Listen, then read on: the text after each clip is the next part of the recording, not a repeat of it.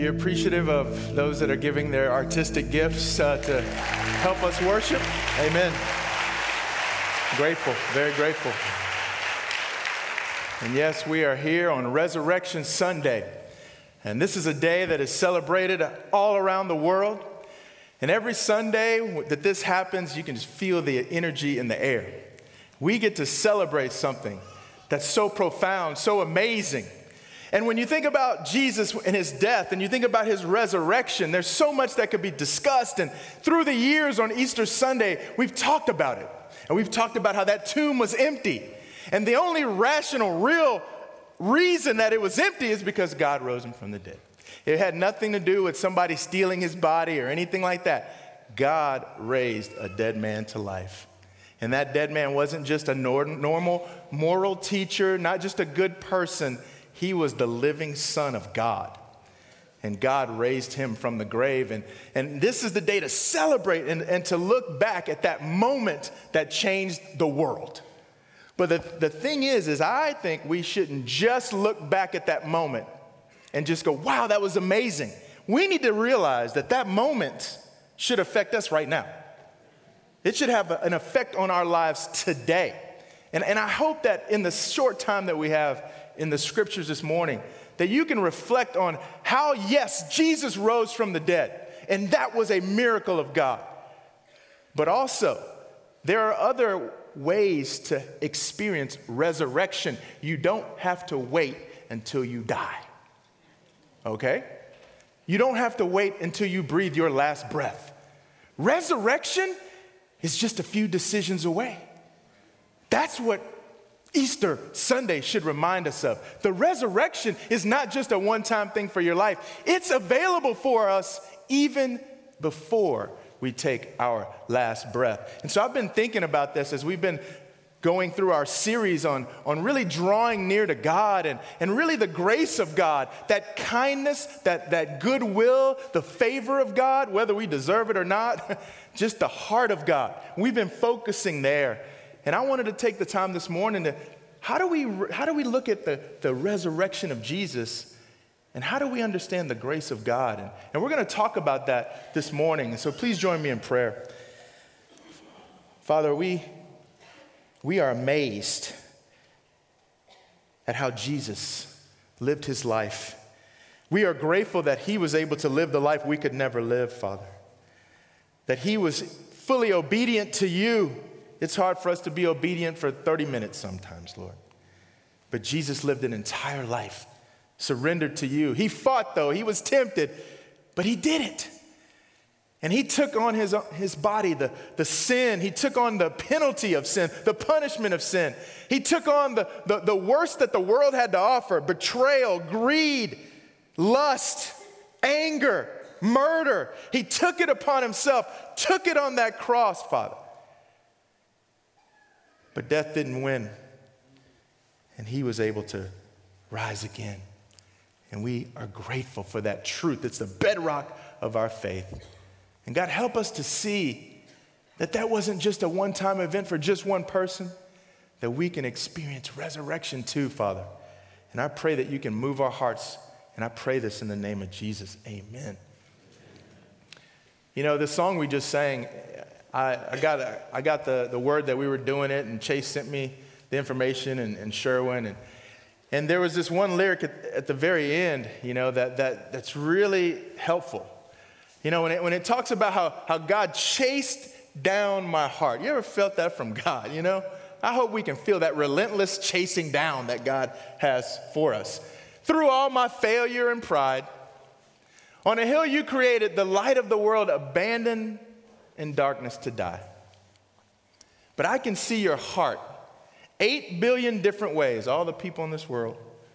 Every precious one, a child you died to save. Everyone is precious to God. You're the one who never leaves the one behind. And I kept thinking about that. That's the heart of God. He doesn't want one of us left behind. Left in our sin, left in our confusion, left in our anxiety, left in our worry. He doesn't want us left there. The God that we serve, his heart is every person, even the people that you think aren't good. Because, of course, all of us are good. We think of ourselves as great. It's everybody else that has a problem. No, we all are messed up. But God, his heart is every person is valuable to him. Every single person. And he is the one who never leaves the one behind. Because when we think about our lives, come on, let's be honest. I mean, the Bible is true. We don't need to be reminded, do we? You know, we don't deserve anything good. Look at Isaiah. The arm of the Lord is not too weak to save you. That's not the problem. You know what the problem is? It's our sins have separated us from God, okay? Romans tells us, right, all have sinned, every single one of us. All of us have fallen short of the glory of God. None of us can claim, oh, I grew up in a Christian home, or, oh, no, you didn't. You could have grown up in a Christian home. That doesn't mean that you're just good to go. We're all sinners. And this saying is trustworthy and deserves full acceptance. Christ Jesus came into the world to save sinners, of which all of us are. So let's just get that out of the way. I don't care who you are. You might come to church just Christmas and Easter. You know what? You're a sinner. You might come every Sunday. You're still a sinner. We need Jesus. Let's just get that straight up, okay? And so the problem is, well, then why should God care about us? Why should God care? Because if we're all messed up, why didn't he just kick us to the curb? So what's the heart of God? What is that heart? And that heart is found in one of the most popular scriptures, right? Is that instead of just kicking us to the curb, God loved us so much that he sent his son for us. That's how much he loves us. God sent his son for us so that everyone who believes will not perish and have eternal life. That's the heart of God. Instead of condemning us as sinners, he sends Jesus. Not just to judge, that wasn't what he was sent his life to do, was not just to judge us in that moment. He was living his life among people to show us how to be saved. That's what Jesus came to do. So amen for the heart of God, that he didn't just kick us to the curb. We love this scripture, amen, all over the place. The next one, not so much. Because right after that passage, John reminds us, well, you know, here's the deal. Here's the verdict, okay? You know, light has come into the world. But people love darkness instead of the light because their deeds were evil. God calls it like it is. You say, Jeff, I thought we were talking about grace. Look, Jesus is full of grace and truth. He's willing to give favor. He's willing to have that loving kindness, but he's going to tell you the truth. The truth is he brought light to the world. He brought righteousness to the world. He brought humility to the world. And look what happened to him. Because men love darkness. You and I, we love darkness. We love it. We don't want our evil deeds to come to the light. So guess what? Instead of drawing near to God, we run away from him. And then we start liking our sin, and we start justifying our lives and our sin, and that's who we are. And we don't want to come into the light. That's our challenge. That's the verdict. That's all of us are under this sentence. Sin is real. Darkness is real. But whoever lives by the truth comes into the light. So that it may be seen plainly that what they have done has been done in the sight of God. We have to agree with God that we're messed up and that we need him. Because here's the deal. Some of us struggle. You know, I told one of the brothers who's been a Christian forever, told him about the sermons coming up, and he was asking me what's coming up. I said, yeah, we're going to talk about how much God values you. You know, and he said, you know, I'm about to cry right now on the phone. He said, it's hard for me to understand that God really values me, that he cares about me. And I want to share a story with you. I didn't make it up, but I think you'll figure out what it is. You're a pretty sharp crowd. But I just want you to see that this is the heart of God. Because you've heard this before, but sometimes if I just read it from the Bible, you've heard it so many times you'll just blow over it. But just follow me on this one. A young girl grows up on a farm just above Valdosta, Georgia. Her parents, a bit old-fashioned, tend to overreact to her nose ring, the music she listens to, and the friends she hangs out with. Her parents can't stomach her political views and are anxious when she expresses her questions about her own sexual orientation. So they get stuck in a pattern of arguments that end up getting her grounded and with all people involved frustrated, angry, and exhausted. I hate you, she screams at her father when he knocks on the door.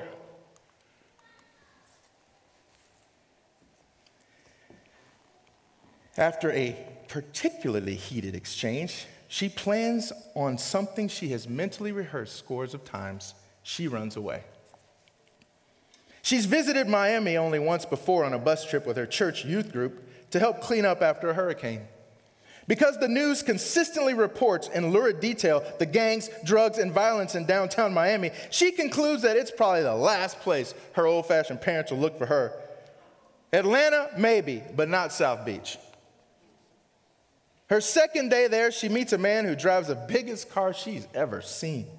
He offers her a ride, buys her lunch, arranges a place for her to stay. He gives her some pills that make her feel less anxious. And she feels better than she's ever felt before. She was right on all along, she decides. Her parents were keeping her from all the fun. And the good life continues for a month, 2 months, a year. The man with the big car, she calls him boss. He teaches her a few things that men like. Since she's underage, men pay a premium for her. She lives in a penthouse and orders room service whenever she wants. Occasionally, she thinks about the folks back home, but their lives now seem so boring that she can hardly believe she grew up there.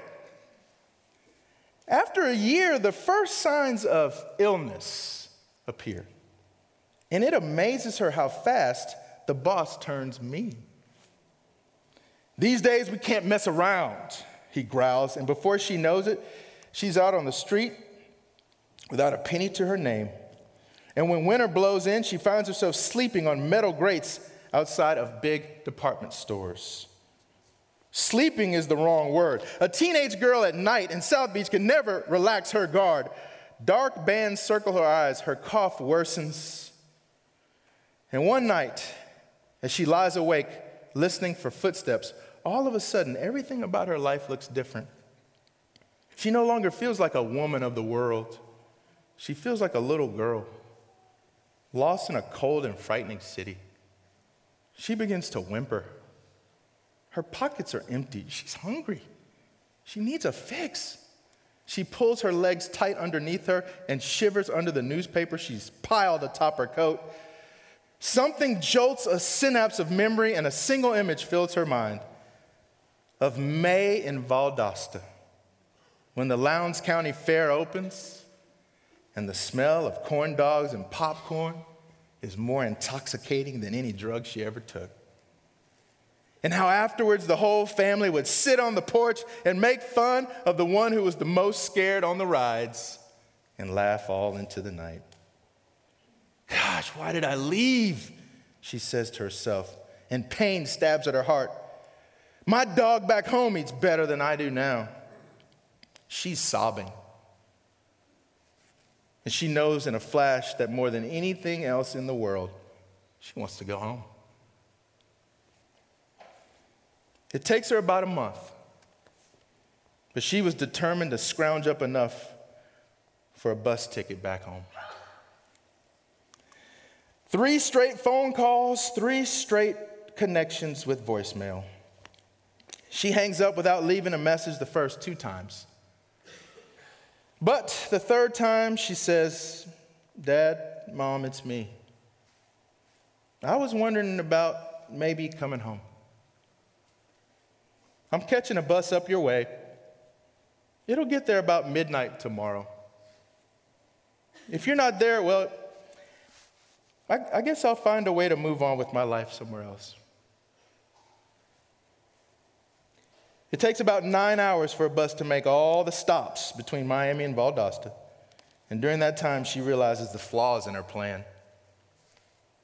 What if her parents are out of town? They just missed the message. Shouldn't she have waited another day or week until she could really talk to them?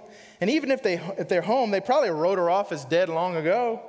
She should have given them some time to overcome the shock of her calling. Her thoughts bounce back and forth between those worries and the speech she's preparing for her father. "Dad, I'm sorry. I know I was wrong. It's not your fault. It's all mine. Dad, can you forgive me?" She says the words over and over, her throat tightening even as she rehearses them. She hadn't apologized to anyone in years. The bus has been driving with lights on since Lake City. She's forgotten how dark it gets at night out here. A deer darts across the road and the bus swerves, and every so often, a sign posting the mileage to Valdosta. Oh, gosh. When the bus finally rolls into the station, its air brakes hissing, the driver announces in a crackly voice over the microphone, 15 minutes, folks, that's all we have here. 15 minutes to decide her life. She checks herself in a compact mirror, smooths her hair, licks the lipstick off her teeth. She looks at the tobacco stains on her fingertips and wonders if her parents will notice, if they're there. She walks into the terminal, not knowing what to expect. And not one of the thousand scenes that have played out in her mind prepare her for what she sees. There, in the concrete walls and plastic chairs bus terminal in Valdosta, Georgia, stands a group of 40 family members, brothers and sisters, and great aunts and uncles, and cousins, and a grandmother, and great-grandmother to boot. They're all wearing ridiculous-looking party hats and blowing noisemakers. And taped across the entire wall of the terminal is a huge banner that reads, "Welcome home." Out of the crowd of well-wishers breaks her dad. She looks through the tears and begins the memorized speech. "Dad, I'm sorry." I know he interrupts her. "Hush, child, we got no time for that. No time for apologies. You'll be late for the party. A banquet is waiting for you at home." You ever heard that before? That's the heart of God towards us, even when we mess up. And you know in Luke 15, where this story is adapted from, do you know the language that's used in Luke 15 from the Bible when this plays out, when the father is talking to the older son? Do you know what he tells the older son who doesn't want to go to the party, right? You know what he tells him? He tells him these words. He says, "Son, you know, you've always stayed by me, and everything I have is yours. We had to celebrate this happy day, for your brother was what? He was dead, and he's come back to life." That's resurrection language, people. And that's where some of you are right now. You've been living your life so far from God. You might come here because you feel some weird obligation. It is Easter, after all, to kind of come to church. And maybe you feel like, well, I did something when I was like 8 years old at some church, you know. But you haven't really walked with God since that decision, whatever it was. Maybe you prayed a prayer. Maybe you got baptized. I don't know what happened. It happened to me, just so you know. I'm not judging you. Trust me, I've been there. When you do something just because you think you're supposed to do it, when you're young and you don't really know what you're doing, but really look at your life. And some of you are in this spot. You're where that girl was. It might not be the exact scenario, but you know when you have those quiet moments to yourself, you know, this ain't how I'm supposed to live. And it's just, you're just one decision away from your own resurrection, from your own moment where you can just start turning back and walking towards God. This is the type of resurrection that you don't have to wait until your last breath for. This is how awesome God is. You know what? We're going to experience something in a few minutes. We're going to experience something really powerful. Somebody has already chosen to start walking towards God, right? They realize what happened, and they're going to get baptized, right? Guess what? Guess what? That's another example of how you don't have to wait until your dying breath to experience a resurrection or when Jesus comes back. You know what? You know what the Bible says baptism is? You know what the Bible says? Romans 6. We've been buried with him through baptism into what? Into death. Baptism isn't just some, oh, yeah, I guess you can just do it whenever. No, this is Scripture. You're buried with Jesus in the baptism, right, through baptism in the death. In order just that Christ was raised from the dead through the glory of the Father, we too may live a new life. Hello? Resurrection language, people.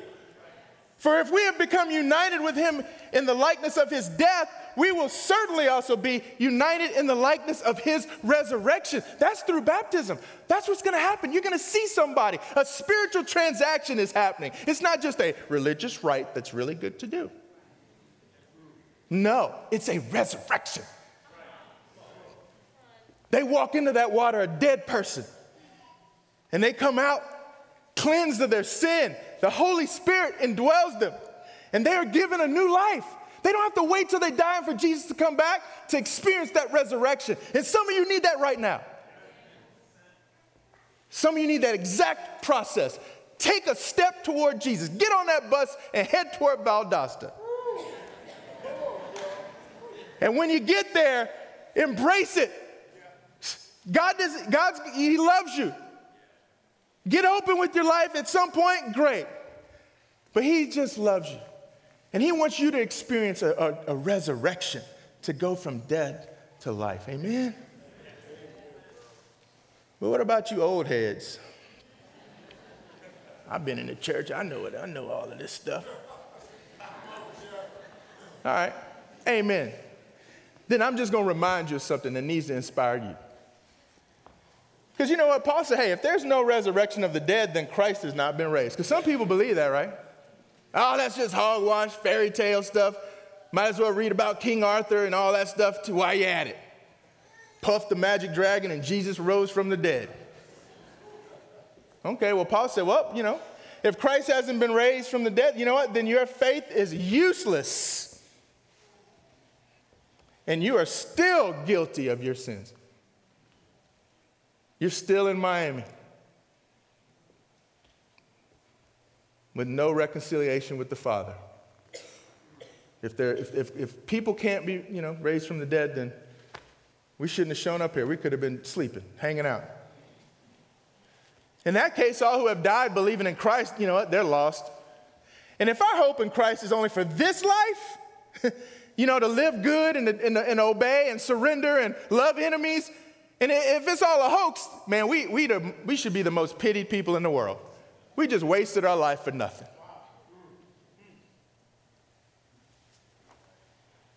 But in fact, say that word, fact. Okay, that's what the resurrection is, a fact. In fact, Christ has been raised from the dead. He is the first of a great harvest of all who have died. So you see, just as death came into the world through a man, now the resurrection from the dead has begun through another man. Just as everyone dies because we all belong to Adam. Adam and Eve sinned, messed everything up. But if you'd been there, you'd have messed everything up too. Stop judging. It could have said your name right there. If you'd been the first person, your name would have been right there. Right? Everyone dies because we all belong to the first people, right? But everyone who belongs to Christ will be given new life. And you don't have to wait, right? But there is an order to this resurrection, okay, because God's a God of order. Christ was raised as the first of the harvest. Then all who belong to Christ will be raised when? When he comes back. Has he come back yet? Not yet. Not yet. He hasn't come back yet. But when he does, woo, we're going to be raised. And if that doesn't make sense to you, here you go. Remember this song that Chase just sang? And as you speak, 100 billion failures disappear. Praise God to that. Yeah. Where you lost your life so I could find it here. If you left the grave behind you, so will I. I don't know where you're going to be in 89 years. 107 years, 211 years. I'm pretty sure we're going to be right up in there. Underneath something. Or you might be on some urn in like your great-great-great-great-grandson's living room. Who knows? I don't know. But we ain't going to be around forever. Somebody going to end up in a grave. You might get cremated. I don't know. But here's what I love about Resurrection Sunday. I can tell you what. Y'all might end up at my funeral. I'll be buried and all that stuff. But someday when Jesus come back and he come back, guess what I'm doing? I'm walking out that grave. I'm walking straight up out that grave. I'm walking out. Death can't keep me down. That's the faith that we have. Jesus is the first one. He showed us the way. That's the point. Jesus showed us what God does for us. So let's keep following him. Follow him in this lifetime, and guess what? You get to experience a resurrection even before you die. That's powerful. That's beautiful. But then when you die, like all of us do, have you ever met someone that didn't die? No, everybody dies. We die. But then Jesus says, hey, I got this. Just like I showed you before, I got this. When I come back, you're going to walk out the grave. We're going to walk out the grave. That fires me up. He said, Jeff, this is religious mumbo jumbo. Okay. We die, we have a funeral, Jesus comes back, we walk out the grave, death loses, we win, hallelujah. Do you understand? That's the point of the sermon, right? You know what I mean? That's what it means. That's Easter. And that's what we can celebrate. And I'm looking forward to watching the baptisms today. And I'm also looking forward to those of you who are still involved. You're still in Miami, right? I'm looking forward to some of you just making that decision, saying, you know what? I don't need to get my life straight. I just need to head straight for God. How do you do that? Whoever invited you out, have a cup of coffee and ask them, how did you experience that resurrection that preacher was talking about? Why wake up early to come to church on Easter Sunday if you're not going to actually experience the resurrection? Don't waste your time here. Get together with somebody. Open up the scriptures and open up your heart. Right now, we're going to pray for the Lord's Supper. Father, I just pray that we can be moved by Jesus and his example and be inspired to experience resurrection.